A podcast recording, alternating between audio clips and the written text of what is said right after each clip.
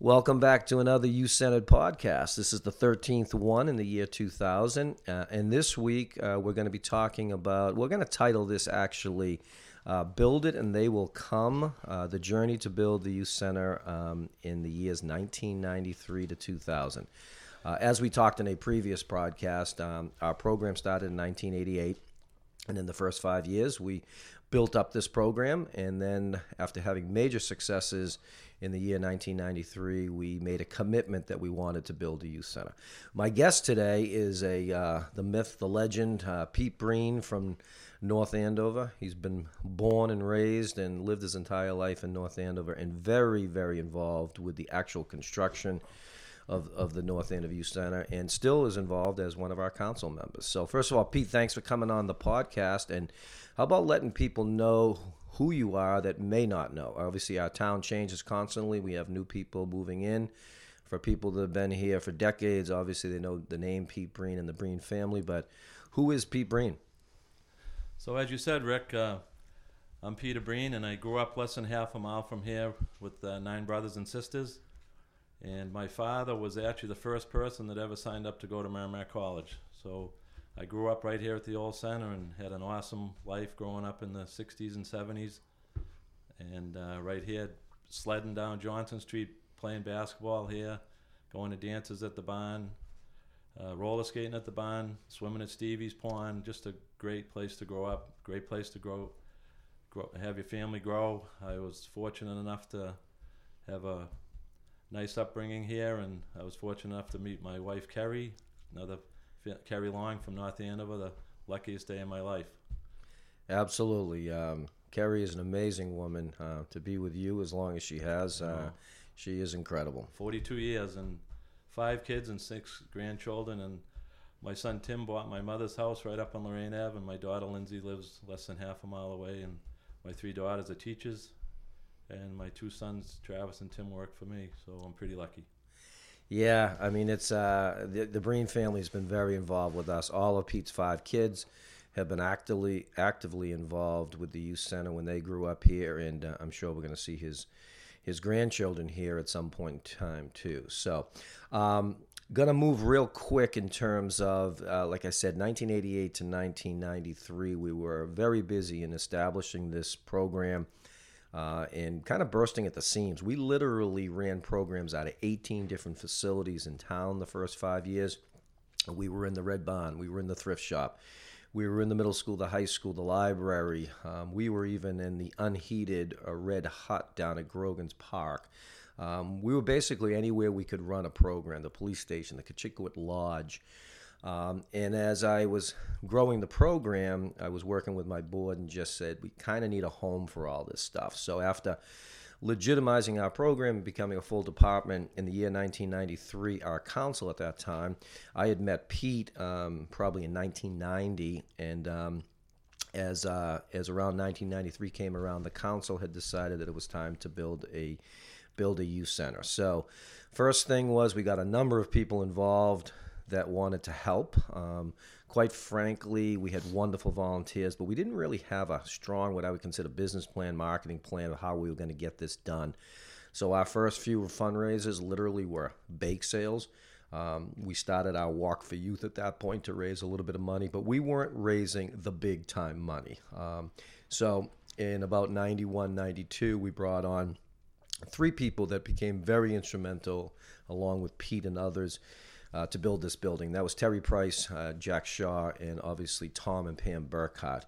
Um, and they came in after building their own businesses and being very successful in their own lives, came in with a real marketing plan of how we were going to actually do this. And um, the first thing was to see if we get some town commitment, um, as well as to start to go after what we consider some big money people in town or big businesses in town.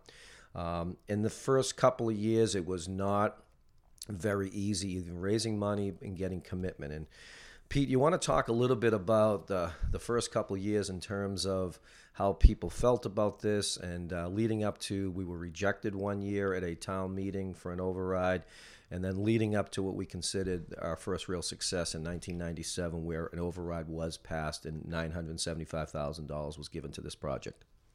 So first of all, I got to go back a little bit. I met Gorman after Joe Walsh, who had hired him, uh, said that he was this great guy. I thought he was going to be like eight feet tall. He's only five ten or something, but he couldn't play basketball at all. Jay Enright and I ran him through some drills, and he's a pretty acceptable guy now. But so right away he was begging for a building, even though he just got the job, and you know we were talking about maybe someday doing it. Um, I knew it was a lot of money, and we thought we could do it with volunteers. But we had about two thirds of the town that really wanted it, and maybe a third didn't. But we had, uh, like Rick said, he was running programs out every place. Uh, a lot of good workers, Kelly Crimmins and Rick, and oh, hundreds and hundreds of people I can think of, but that uh, made it go. I mean, the kids loved it, whether it was safe rides at night or, you know, uh, NBA or whatever it was. But all my kids worked here, and uh, but uh, we we decided to that we could get a youth center, but the town really didn't jump on board. And like Rick said, with the first go around, they voted us down. Yeah, and um, the big thing with working with, and I'll call them the big three, Terry, Jack, and, and Tom, was that for us to raise serious money from residents or businesses, they would need to first see commitment from the town. So we worked uh, endless hours to try to convince, at that time, not only our residents, but the Board of Selectmen, the Finance Committee, and um, we really did a great job in kind of really pushing this through. And then in 1997, um, we, in that town meeting, we actually got up. You were one of the passionate speakers. It was great. We had some senior citizens get up and support the project. And after being um, shut down two years earlier in 95, uh, 97 we actually passed and the 975000 was put into the project. At this point we had estimated the project was going to cost about 2.5 million.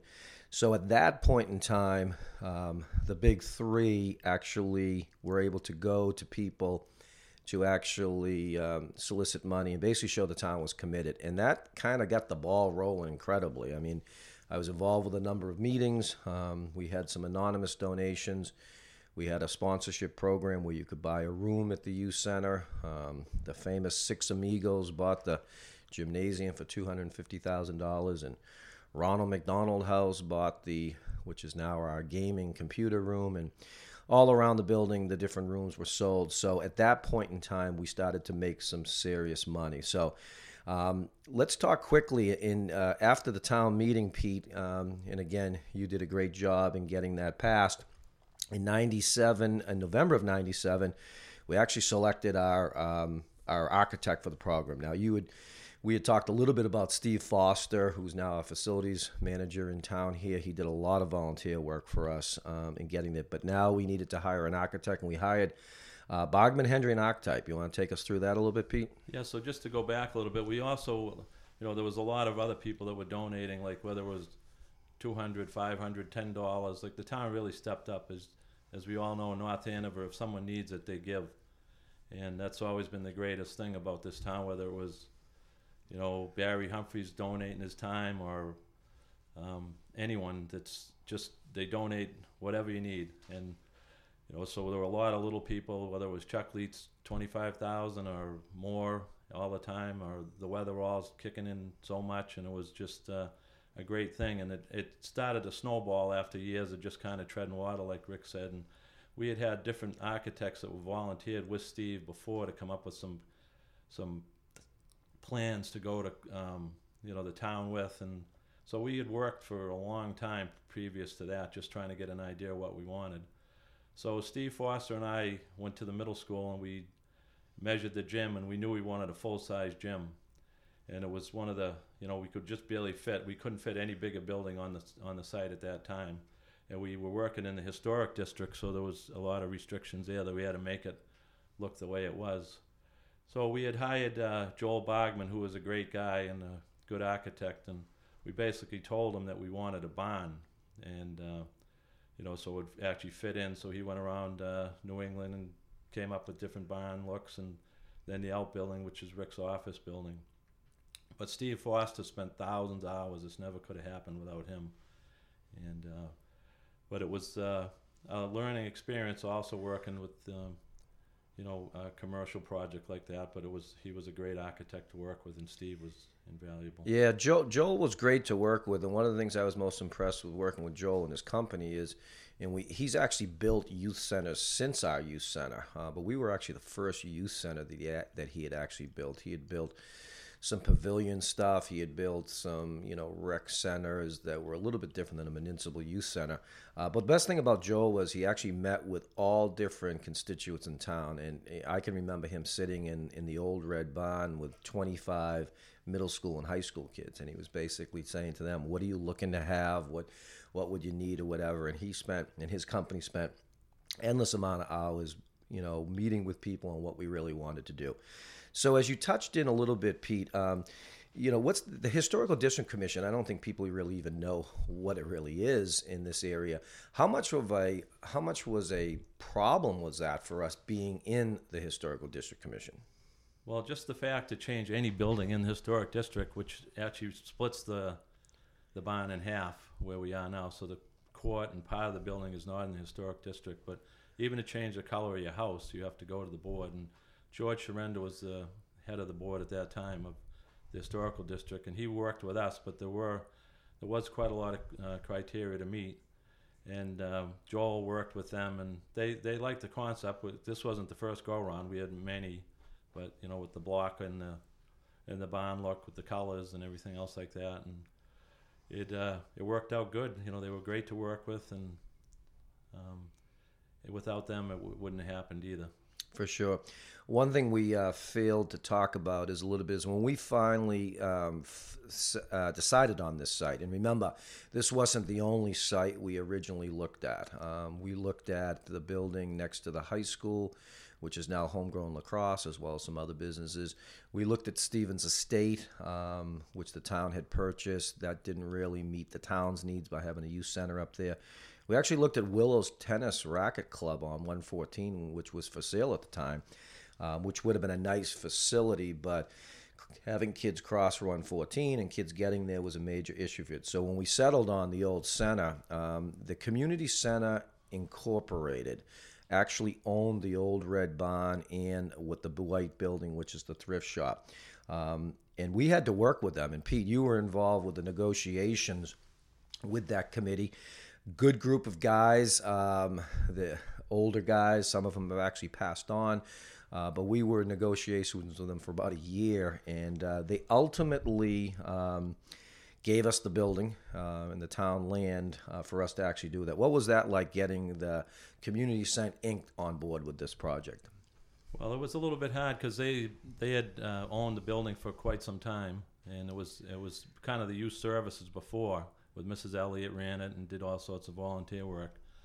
But um, my father was actually president of the Community Center back in the early '60s, so it was always a uh, history given to the community. So it was kind of a no-brainer for that for that to happen. But it, they also didn't jump on board to the youth center right away, and the thrift shop was there, and they were afraid they wouldn't have a spot. So we ended up uh, getting the thrift shop a new building down on Sutton Street, and that worked out good for them actually. Right.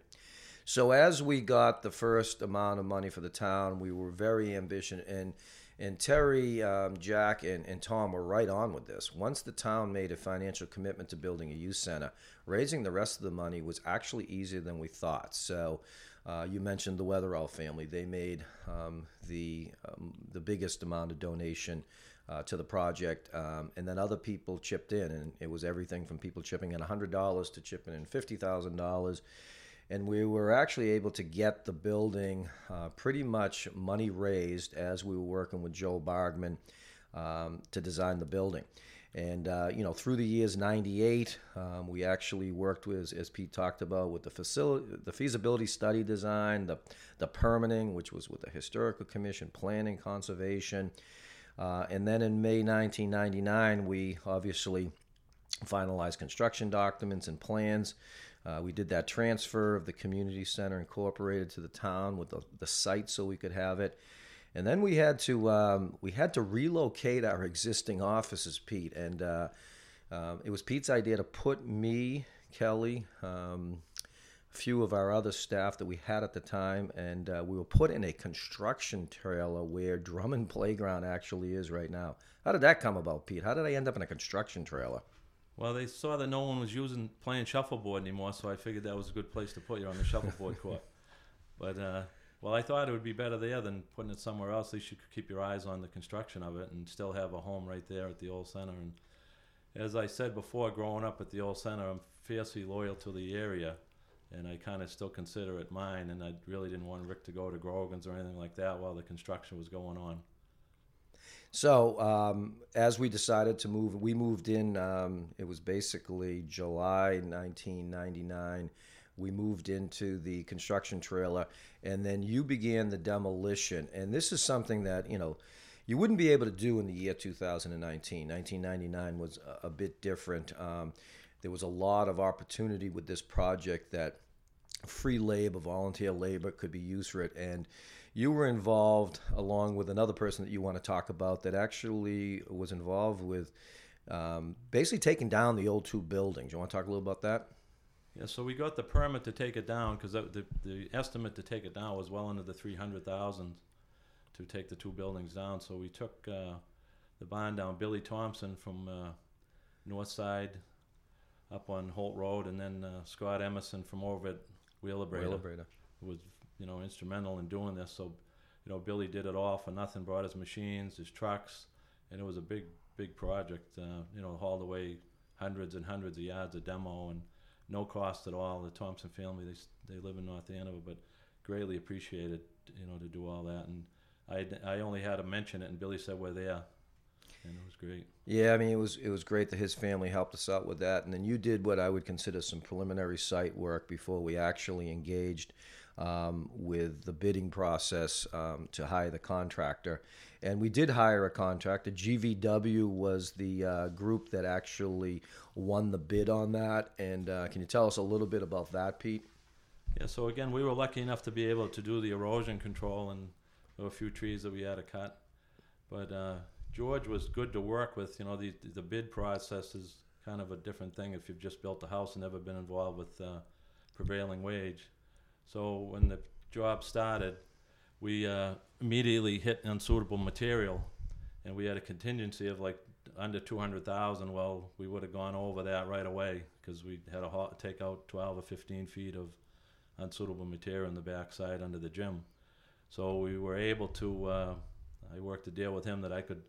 He'll dig it. I'd haul it out, and you know it saved us uh, quite a lot of money. Kept the project on track. So he was good to work with. A lot of people wouldn't have done that. Otherwise, we would have been stopped. But going about uh, the timeline there, as we were getting ready to get started, the Andover came over and they wanted to see how we were doing.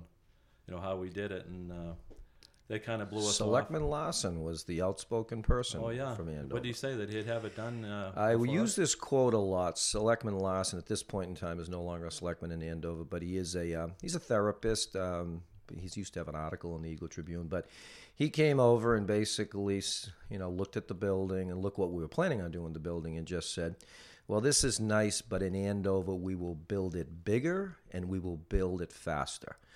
Well, I'm I'm happy to announce that in the year 19, uh, 2017, uh, the construction of the Andover Youth Services started. So that was uh, that was built 18 years later.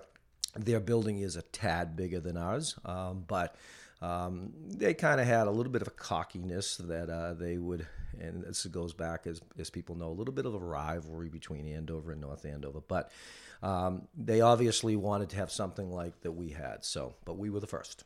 Yeah, so being right here in the is the old center, as you guys drive by and see how happy it is to have all the kids here, and you know, not hidden behind uh, the town offices or something like that. It's it's right where where you want your kids to be, and North Andover's always had that history given, and I'm sure it's going to continue. Well, we broke ground in the late summer of uh, 1999. I'll never forget Chris Pybus and Matt Rock and a number of kids at that point who are all 35 years old now or so. Um, they uh, they came down when the building was being torn down and with tears in their eyes and. I think each one of them grabbed a piece of the old red barn, and someone grabbed the Drummond basketball sign, and uh, as they saw the new plans coming and what we did. So, as we broke ground and started the process, we were still not done with the financial raising of money. So, the building itself was $2.5 million. Uh, and then we needed to outfit the building about around $300,000.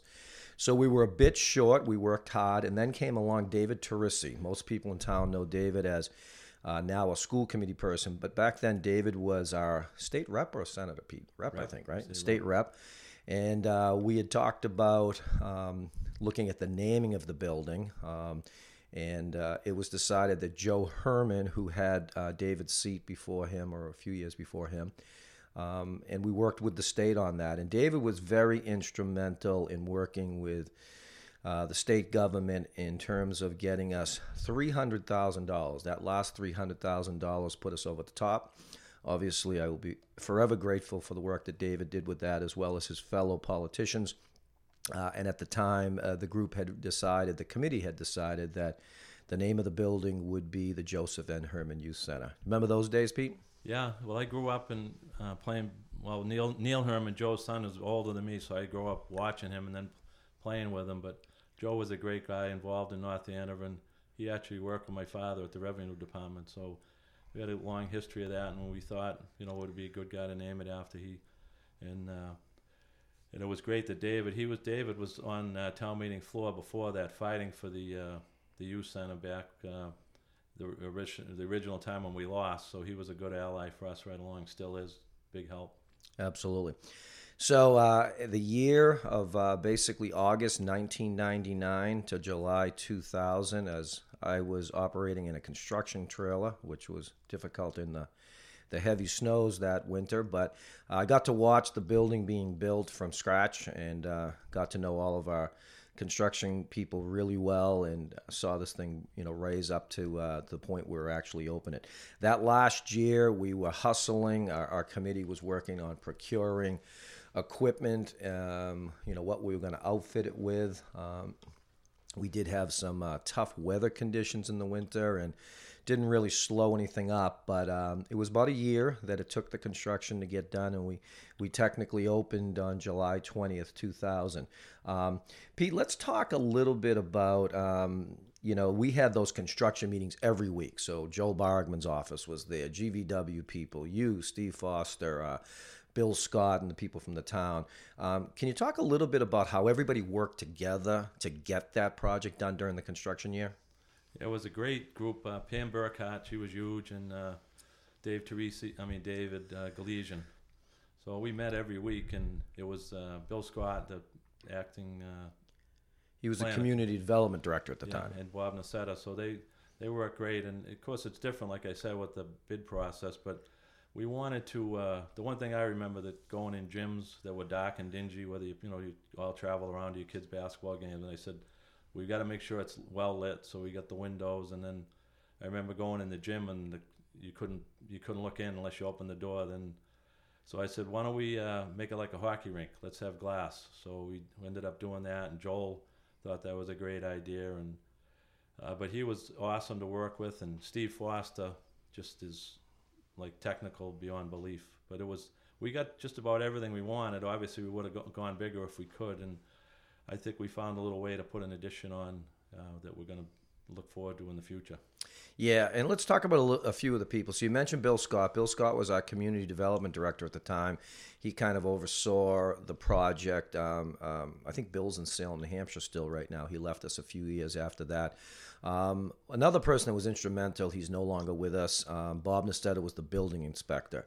And back then, the building inspector was allowed to be pretty much our which position do you call it? clerk of the works yeah, or whatever. clerk um, and Bob was just if you knew Bob, Bob was a guy that yeah, I would walk around there at eight o'clock on a Sunday morning. You'd find Bob walking around the building, checking on what they've done, and he was very instrumental with holding the construction company accountable on things. And uh, you know, we were very appreciative of the amount of hours that he spent on that construction site. He obviously wasn't getting paid for all of it, um, but he was passionate about uh, doing something for the kids on that. Um, you've mentioned many times Steve Foster, and I can't impress upon that you know how important Steve was to that. Um, you know, it, Pam Burkhardt and Dave Galesian, who you just remembered, were actually in charge of the procurement committee, so they were involved with going out and you know, purchasing furniture and making sure everything in the building looked great or whatever. So let's talk a little bit in the building. You were instrumental um, with that whole glass concept and the lighting concept. So one of the biggest compliments we get almost on a weekly basis, especially in the fall time when we run that fall basketball league where teams come from out of town. Uh, they're blown away with the aesthetics of our gymnasium. Um, and uh, I think it was really important for you, um, the visibility stuff that you were talking about, as well as the lighting. Um, we also have other things that are pretty interesting, like the bond doors, um, which can be open in the summer. Um, if you drive by and you don't know that's the gymnasium, um, in the summertime you drive by, you see those doors open, and it it's actually a gym that's not hard to be in when it's 90 degrees. So, how about some of those aesthetic things that you were really passionate about? Well, so growing up, I always, you know, like most of us that are older, we were able to play without a lot of parental involvement. So I always thought that, you know, the youth center could be like that without coaches and everything else, where the kids could just be and have fun. Well, if the gym was closed up, you know, all those kids that are in the hallway couldn't really see what was going on in the gym. But being in the hallway of the gym, it's the same thing. They all feel included. And I, I played hockey and, you know, spent a lot of time in rinks. So it was like, you know, why, why don't we do it like that? Make it a hockey rink type atmosphere. And it was uh, worked out good. Joel uh, had never done that before, but it worked worked out really well. And he did that nice wood accent in there, and uh, it's beautiful. And um, I don't know if Rick said, but you know, he got numerous awards for design of that building. You know. Yeah, Joel actually won some architectural designs for it. Um, we have a nice plaque that they won. We were featured in uh, two different architectural design magazines uh, for the design work of it. Um, and we actually won a state award for, um, not actually sure what the title was, but it was basically for design work on that. So uh, if you go to Joel's uh, website with his company now, he, he still has us as the first youth center. He still has a picture of the original building um, when we first opened up, which was which was pretty cool. So on July 20th, we opened for the kids. Um, we had a lot of site work that still had to be done outside. Um, Pete, I want to talk a little bit about because you're such a humble guy. Um, Pete was instrumental in in creating what ended up being the basketball court and the bowl shape in the back.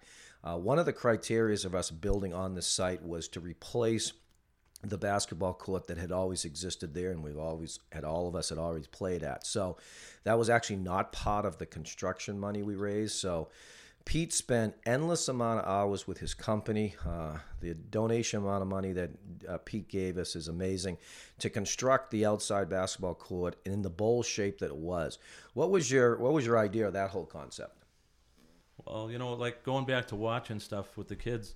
I thought if you were playing out there, then the kids could just sit on the fee- on the hill there and act like an amphitheater thing, which it actually acts like because uh, if you talk there, it reflects off the hill and the uh, and the building. Uh, I know Rick used it for summer fun, like to communicate with the kids real easy there. And but I, you know, growing up there playing, there was always you know 10, 15 people deep deep waiting to get on, and uh, it just thought it'd be good. And but the court, I, I the one thing that growing up there, I knew there was a water problem with the water coming down the hill.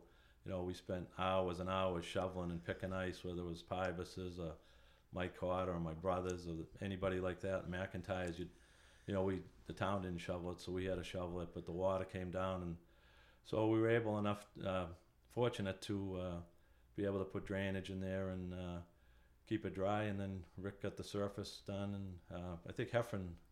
Heffron yeah, Heffron's company no longer owns the company, but again, probably couldn't do this in the year 2019. But that was their volunteer. They ended up. Uh, resurfacing it and putting up, and we, we actually bought the the stanchions and the basketball hoops. Uh, the same thing took place when we built the on the back end the skateboard park, which is now our street hockey rink. Um, that was built with a number of different volunteer people that actually got that going. So it was just a total community effort to to put this up. Um, uh, I give big shout out to Chris Donner and Donner Brothers Landscaping, who has maintained our building since the construction and since we opened up. Uh, Chris was responsible for planting all the bushes and the trees. Uh, obviously, now he makes sure our grass is cut constantly, but he he had a great um, idea of how he wanted to make the landscaping look, and um, I am proud to say I think I think our building is one of the best kept uh, buildings in town in terms of landscaping. Um, so it took you know that first year everything kind of grew in, and it's amazing to see the height of the trees now. If we've been here you know almost 20 years. Um, so It's hard to believe that out of Chris's whole project, only one tree needed replacement. I mean, Yeah. those sugar maples were like, you know, if you go by anybody that goes by that building in the fall, there's nothing like it. You know, just gorgeous, and he keeps it uh, perfect all the time. But it's just another example of, you know, you you could list hundreds and hundreds of people, whether it's five dollars or five hundred or, you know, was the the Weatheralls. You don't. Even, I don't even want to say what they donated, hundreds of thousands, but it's, you know, uh, everybody. North Andover's always giving back, and you just gotta you gotta do it. Yeah, I mean, it was amazing community project, and so let's talk a little bit about, um, you know, 19 years in. Um, this July 20th will be 19 years that we've been open. Uh, we're also now feeling um, that the building is too small for some of our needs. So we have been in an, an ongoing discussion. Um, Andrew Maylor has been very supportive of, of having a long range plan for us to do some renovation expansion in the year 2022. Uh, I'm fully confident that his successor will continue the the plan that we have for that, and we're looking to either expand the building a little bit off of our back end. Uh, you and I and others are working diligently to see what we can do off the building. Um, we have a need to kind of move our education, our music, and our arts programs um, that are bursting at the seams away from more of the recreational piece of that. So we're hoping we're going to be able to build a little bit off the building on the need, which will be the, the first expansion in 20 years. And um, so we're excited about that. Over the next couple of years, we'll have final plans. And hopefully, in the fiscal year 2022, we'll be able to to continue on that expansion slash renovation of the building on that. So, anything you want to say on that piece, Pete? Because I know you're starting to work on the the second stage of this. So I just just dug out the plans, and they're stamped uh, accepted May 1999, the original plan. So we're looking at those, and um, I think keeping with the concept of the barn, and uh, we can stick it like an outbuilding out there and fit in with the initial concept, and Rick can get some more room here, and I think uh, the town will work with us on that. But you know, again, we're going to need a lot of volunteers for that to happen. Yeah, and the town has made a financial commitment to help with that, but obviously the Joseph N. Hermann Youth Center Inc., which has stayed in existence since the day we turned the building over to the town, uh, and they've been raising money every year. We got our big auction coming up on March 30th, which I hope folks will all be there. Um, so we'll have some some financial support for them in terms of looking at the future of this building too. So it's um, it's been the most amazing project that I've been in. Uh, I've been been involved with a number of different building projects in town, but passionately, this is obviously the biggest one for me. And to see how we went from basically a one room outfit to an 18,000 square foot building on 4.6 acres of land, and what we've done is great. And uh, as I start to think about winding down my career, it's going to be great to see um, what the building's going to look with some of our expansion stuff. So there's some many, many people, as we've talked about today. This could not have happened without all of those people we mentioned, but it would not have happened without the support of the town of North Andover. So we can't name everybody that was involved with donating even $10 or being sounding boards, or even those people that valiantly got up. I, I remember those senior citizens who were fighting obviously for some of their own buildings and remember a nice guy got up there he was probably 80 something years old and just said uh, we need to do this for the kids because kids are important for us in north andover. So you know i thank obviously everybody.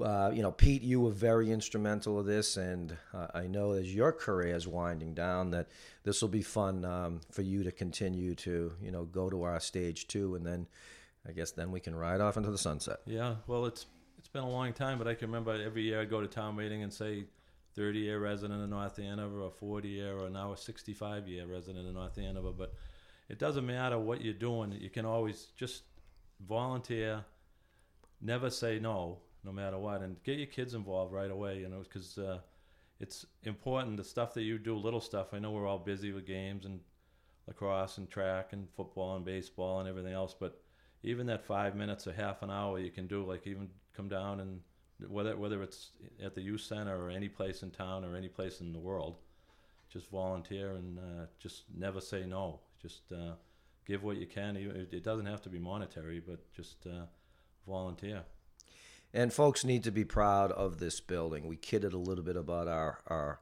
peers in Andover, um, but we are looked at as the prototypical municipal youth center. We have consulted with over 30 different communities over the last uh, 20 years. Um, people continue to seek us out.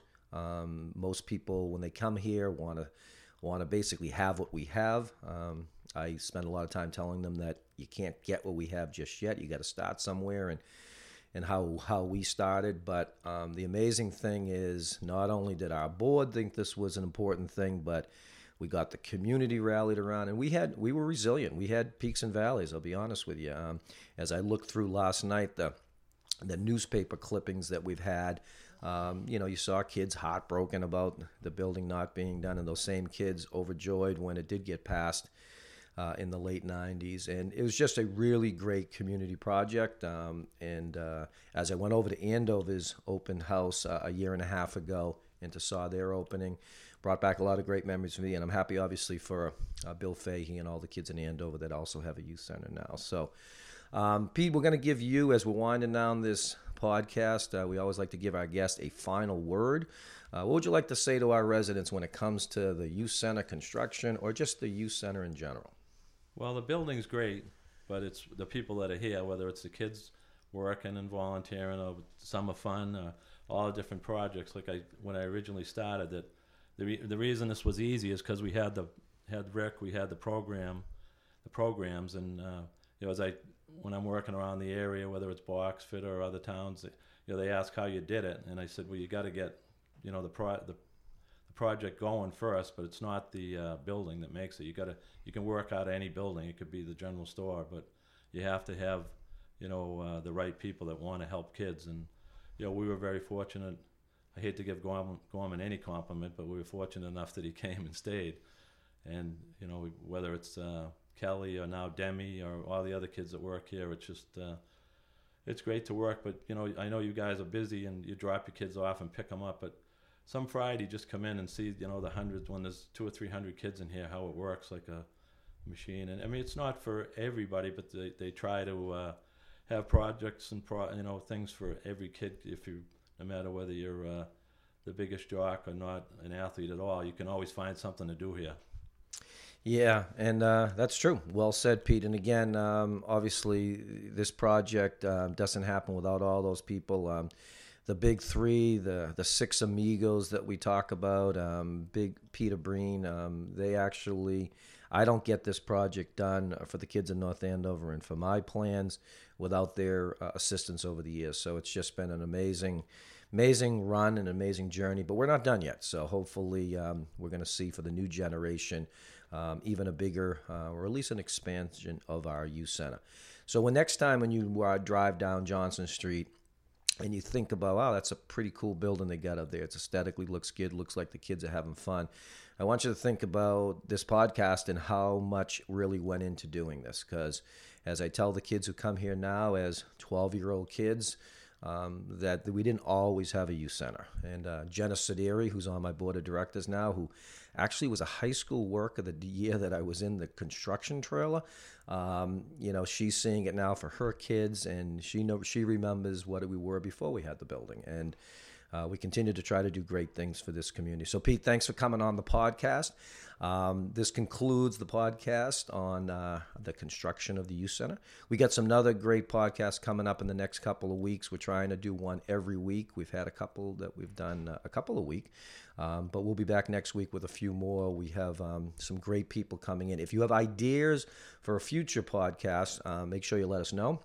If you yourself would want to come on the podcast, to talk about something you're doing great in North Andover, particularly for youth, um, get in touch with me and we'll, we'll, definitely make that happen. So, thanks again to Pete. Thanks again to all of our listeners. And as we always conclude every uh, podcast, we always say too much passion is never enough passion.